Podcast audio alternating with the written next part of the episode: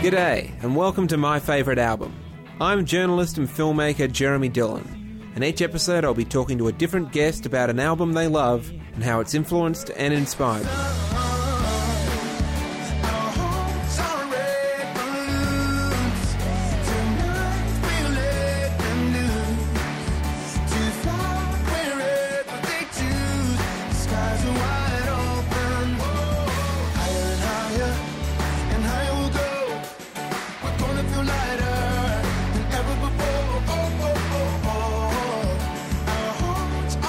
My guest today looks impressively healthy for someone who hasn't had time to sleep since about the Reagan administration.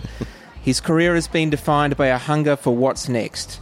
You might find him in Australia writing a Eurovision song while prepping to record his next solo album in LA, then heading straight from those sessions to hitting the road with his longtime guitar duelist John Mayer, then wrapping up producing a record for Guy Sebastian just in time to hit the road for a new run of solo dates, taking his impressively melodic, eclectic songs to a fan base that continues to grow around the globe. David Ryan Harris, welcome to my favorite album. That was a fantastic intro. You should be out of breath. Thank you. so, David, what is your favorite album? My favorite album is a record by Sly and the Family Stone called There's a Riot Going On.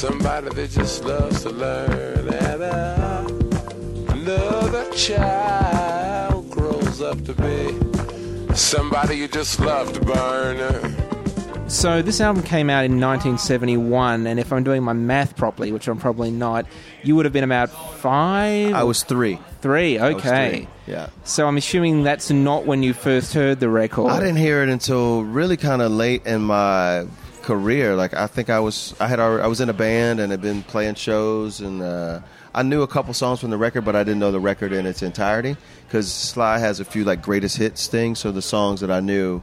Uh, I knew from those greatest hits records. Right. Um, so I think I was probably 21 or 22 when I finally heard this record. Well, it's an interesting that if you came in it that way, because this is kind of the there's kind of two versions of Sly and the Family Stone. It's kind of before this record and this record on. Exactly. And I feel like this is the album period, like this and fresh and just like going forward for yes, this album. Yes, definitely. Also, just seeing how this song fit in the context of a record as opposed to a single. Because uh, the song in question was "Family Affair," like that was a you know a hit at radio, but I only knew it from being on the radio, not in the context of this uh, this really dark kind of funky record. It has a completely different hue to it in the context of this album. How did you think about the song in the context of the just hearing it as one of the and the Family Stone hits, and then how did that change once you started listening to the record? As a just a and the Family Stone song on the radio, Family Affair seemed like almost like a celebratory thing, almost like you know We Are Family by Sister Sledge or something. But then in the context of this record, the darkness in his voice just sort of hints at like the darkness that is sort of familial, you know, relations and how you know families fall apart and they uh, so sort of push and pull and there's like this you know sort of underbelly to it. It just has a lot more weight in the context of there's a riot going on. And it's I feel like that entire song is kind of there's a dichotomy going on. So right? it's like you can't leave because your heart is there, but you can't stay because you've been somewhere else. You can't cry because you look broke down, but you're crying anyway because you're all broke down. Right and it feels like it's almost like the inverse of the different strokes for different folks line and everyday people. Absolutely, absolutely. Um, you know, it's just sort of like you. It's all so literal. the The poetry is in the simplicity. You know, because you you know sometimes you do want to leave, but you you can't. You know, you want to cry, but you can't. But you cry anyway. You know, like it's uh, it's so simple, so simple, but it just has so much weight.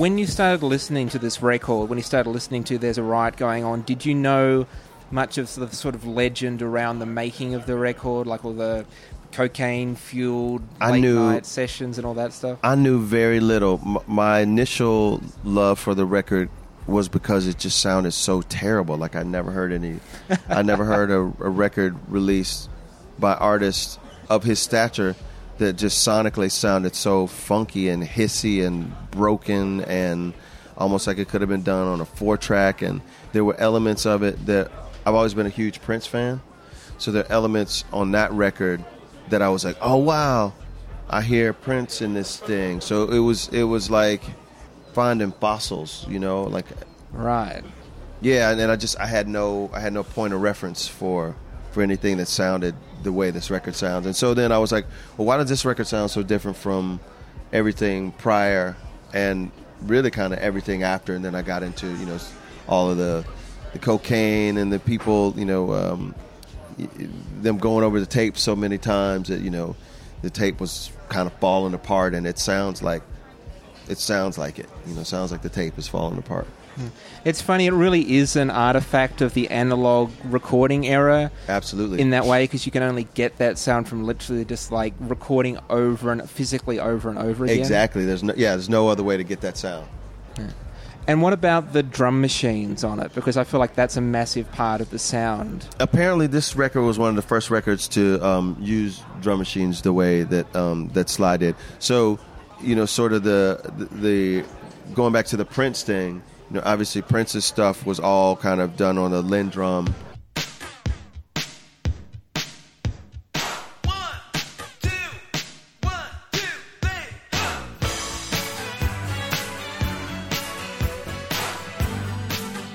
he used that that drum machine exclusively for you know four or five records but you never get the sense that it's the same sound like it's it's treated in a way that you you feel like each song is kind of different from song to song so to hear that same thing done on this Sly record with these you know like Hammond organ and rhythm ace drum loops that I'd heard on an organ you know before like in a you know store in the mall or whatever I was like oh I've heard those you know corny beats or whatever so that was it was just really refreshing So was there a bit of like, oh, this is where all that came from? absolutely Stuff like absolutely. Prince records. Absolutely. I mean, I, I don't really hear it so much now, but the first time I heard the record, I was like, "This is this is so Prince. Like Prince stole everything from this thing." I don't really hear it that way now, but the first time I heard it, that I definitely, I definitely felt that way. I remember I was dating this girl. I went to this um, this record store in Atlanta called um, Wax and Facts, where I would just go just go through the record bin and just buy stuff based on what the cover looked like, or the guys there knew the kind of stuff that I was into. And I saw this record and I loved the cover, and so I got back home to my um, my apartment that I was sharing with my girlfriend, and she kind of wanted to hang out. And I literally, I was like, I can't, I can't talk to you right now. And I listened to that record from when I got home. It was probably four o'clock. I think I listened to that record over and over until midnight, just Wow. turning it over and over. I just, I, it blew my mind. I feel like it is the kind of record you do that with. It's not a kind of record where you think, oh, this could be a greatest hits. It's like a bunch of singles. Right. It really is like a cohesive thing that. It's a statement. yeah. Yeah. And it, there's a real impact that it has when you listen to the whole thing in one go. Right. And you you know think about just uh, my first listen. I just listened to it for what it was. I didn't know anything about the how the record was made.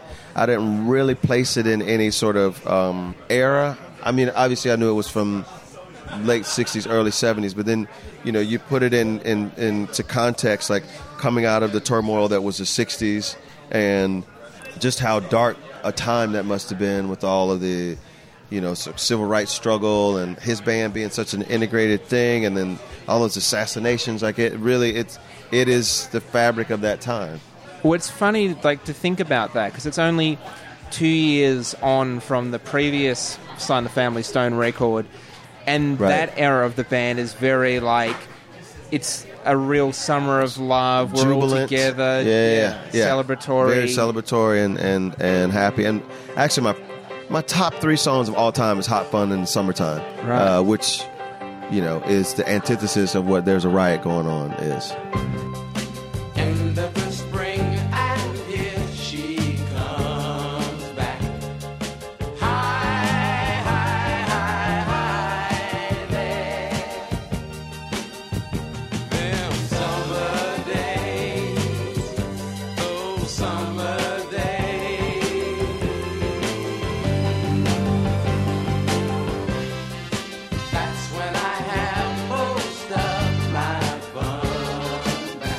Well, he recuts at the end of this record. He recuts a new version of a song that had been a hit a few years earlier. Right. Thank you for letting me be myself again. Right. But does it in a completely, completely different. dark and uh, it's very moving and very funky and very slow and it's murky and there are elements of the mix that you can tell they were literally the the actual mix was a performance. There guitar parts that kind of they uh, they sort of crest and then they fall off and you know there's no way that uh, Freddie could have played the guitar that way like it was it was all in the mixing of it and it just it's just murky and dark and funky and beautiful.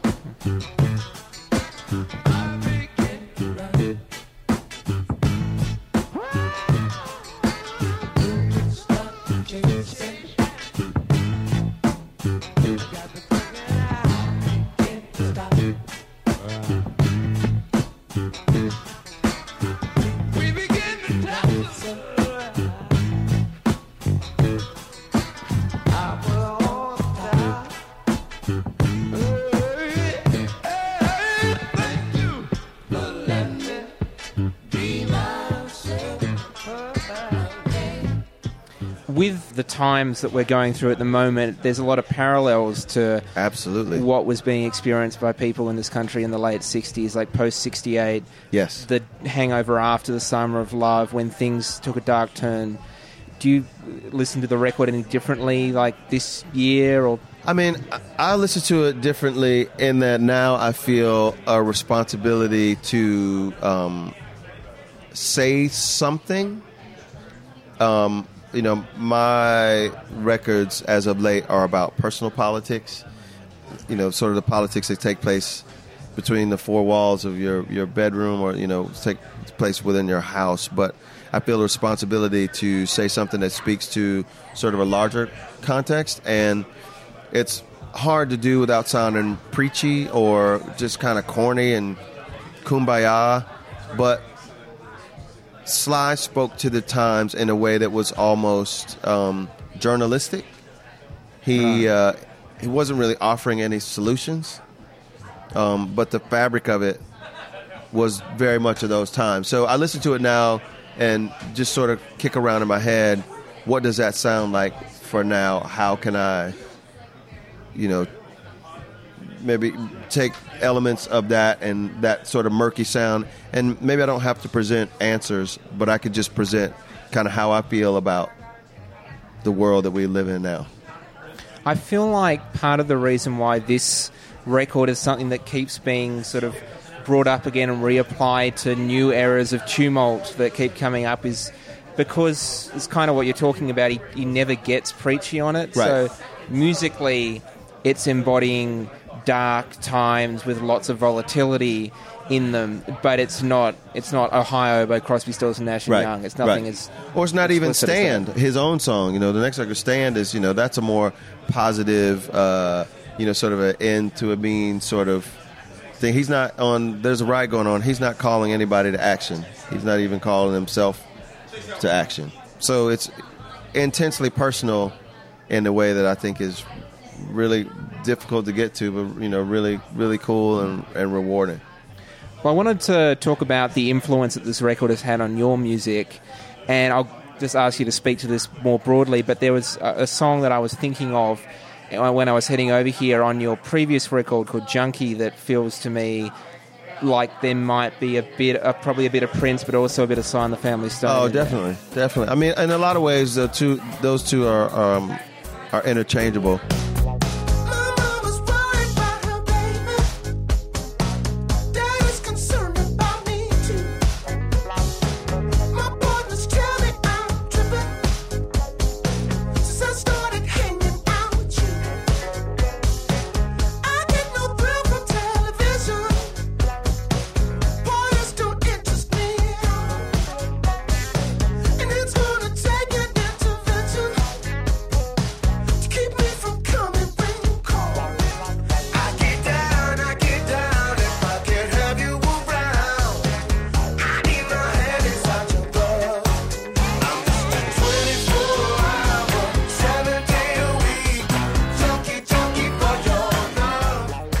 Mean, I just love the interplay on the Sly records. It's like everybody was kind of doing their own thing and not really reacting to the other musicians, but all put together. It's just this amazing sort of uh, polyrhythmic, polytonal, just kind of funky stew. And so on Junkie in particular, with um, it sounds like a clav, but it's actually um, four guitar parts, all kind of Right. doing their own thing, and then you put them all together, and it sounds like this Okay. this clav thing. Um, and the horns on it at the end are definitely a nod to Sly. That's definitely the, the closest thing that I have that sort of um, outwardly shows my indebtedness to that record. Right. And has there been any like lyrical influence, or is it mainly been like a musical and like I mean, production influence? I would put Sly in in sort of the same category with with Bill Withers, who they're both huge influences in that. Um, it's all clever, but it's all sort of plain speak. There are no like super crazy metaphors that are three subjects removed from what they're talking about. Yeah. And I love, um, I mean, I love that too. Um, but the poetry was in its simplicity. Um, and I like that anybody, I mean, just, I, I can't even, I can't imagine saying, thank you for letting me be myself again. Just like now we take it for granted because it is already a thing. But to have that be the chorus of a song is like, it's completely simple and it's about a very, um, a very present emotion. Like it's, that doesn't take place over, you know, the course of a you know a, a week or whatever. It's like in this moment. Thank you Yeah. for letting me be who I am. Um, so I, there is a bit of that that I try to try to use in my music. Just speaking plain language.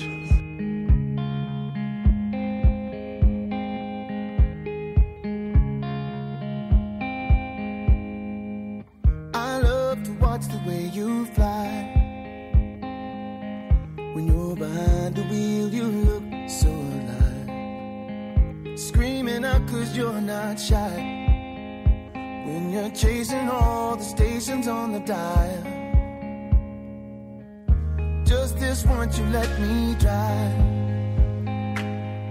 And even though you're not a fan of big surprises. You played along and closed your eyes. You lit up my car the way you smile, holding tickets to Coldplay.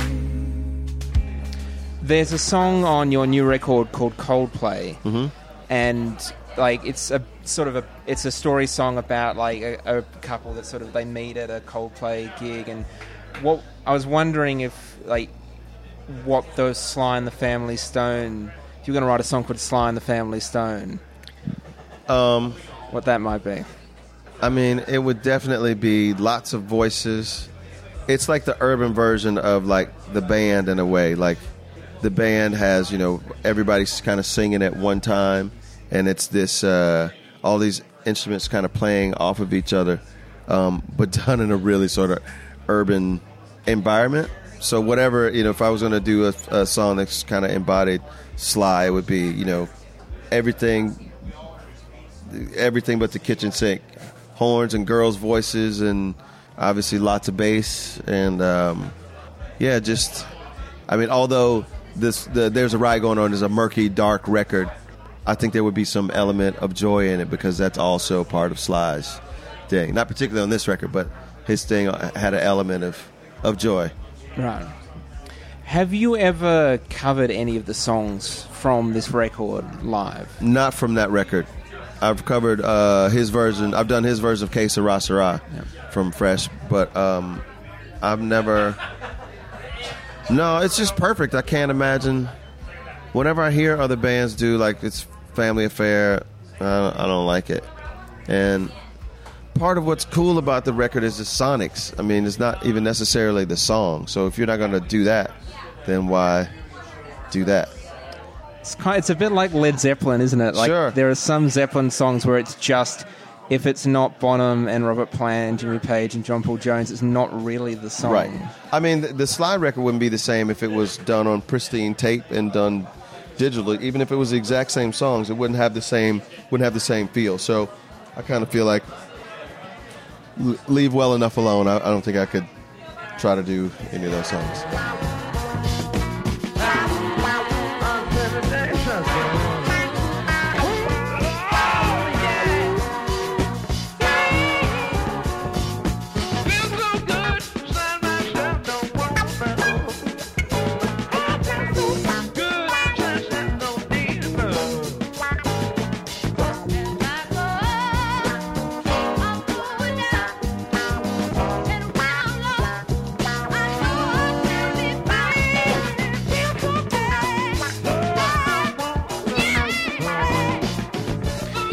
Go and put this record on these days, like years on from first having heard it, what's the experience like of listening to it now, and has it changed much for you through the years? Now it's just sort of a part of my adulthood. More often, I listen to it more often when I'm with somebody that's never heard it before. Because you, I think you listen to a record through someone else's ears when you hear it with someone else, and I always love to see an expression on people's faces that have never heard this record before. But for me, I've you know I've digested it. It doesn't you know it doesn't upset me. You know I get a sense of comfort from it. You know it's nice to hear somebody that feels kind of dark, and you go, okay, well he's kind of he's kind of fucked up in his times too. So it's cool for me to have this uneasiness, and you know there were very few definitive statements. Like he's like I'm a poet. You know he was happy to be. Uh, somebody let him be who he was, and you know, but there to, to just be sort of uneasy and not know where you are is actually it's okay. So I can kind of put it on and be like, all right, it's okay to be in this place and not know where you are and to feel like it's the end of days and you kind of come out the other side. Yeah. Have you had any, what you're just talking about then, like showing the record to other people? all the time. Are there any, like, times that stick out either because someone really got into it or someone just didn't get it at all? I don't think I've ever played it for somebody that didn't get it. They might not have gotten it as much as I have, but I played it for somebody and then they were like, "Oh, that was pretty intense. I'm going to go home and listen to it." And then 2 weeks later, it's like, "Man, that's all I can listen to." Like, you know, the, I've never heard anything that sounds like that record. It it uh it goes across all genres. I think I think everybody can relate to something on that record. And what do you think if Sly ever like got back to a stage where he could make a full proper record again? What do you think he would be doing now? I, man, I, I have no idea. I mean, odds are because I just think you get really close to the sun once, and then you just kind of get further away from. I mean, there's no, there's nobody from that era that's making like relevant music now. So I just think he would probably be making shitty records right now.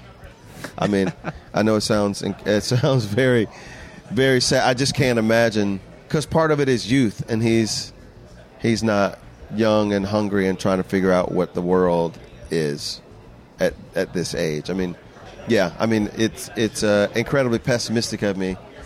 Well, do, is that what you see for you? Do you think in 25 years you won't be hungry and you won't be trying to Probably not. innovate anymore? I mean, I, I'll I'll write about my life, and at that point, my life will be my life will be different, you know, and it'll hopefully it'll it'll relate to people that are my age or you know share my sort of views. But chances are, I mean, when I'm 60, I shouldn't be able to write songs that 20 year olds go, oh, that's my thing. I mean, it's not.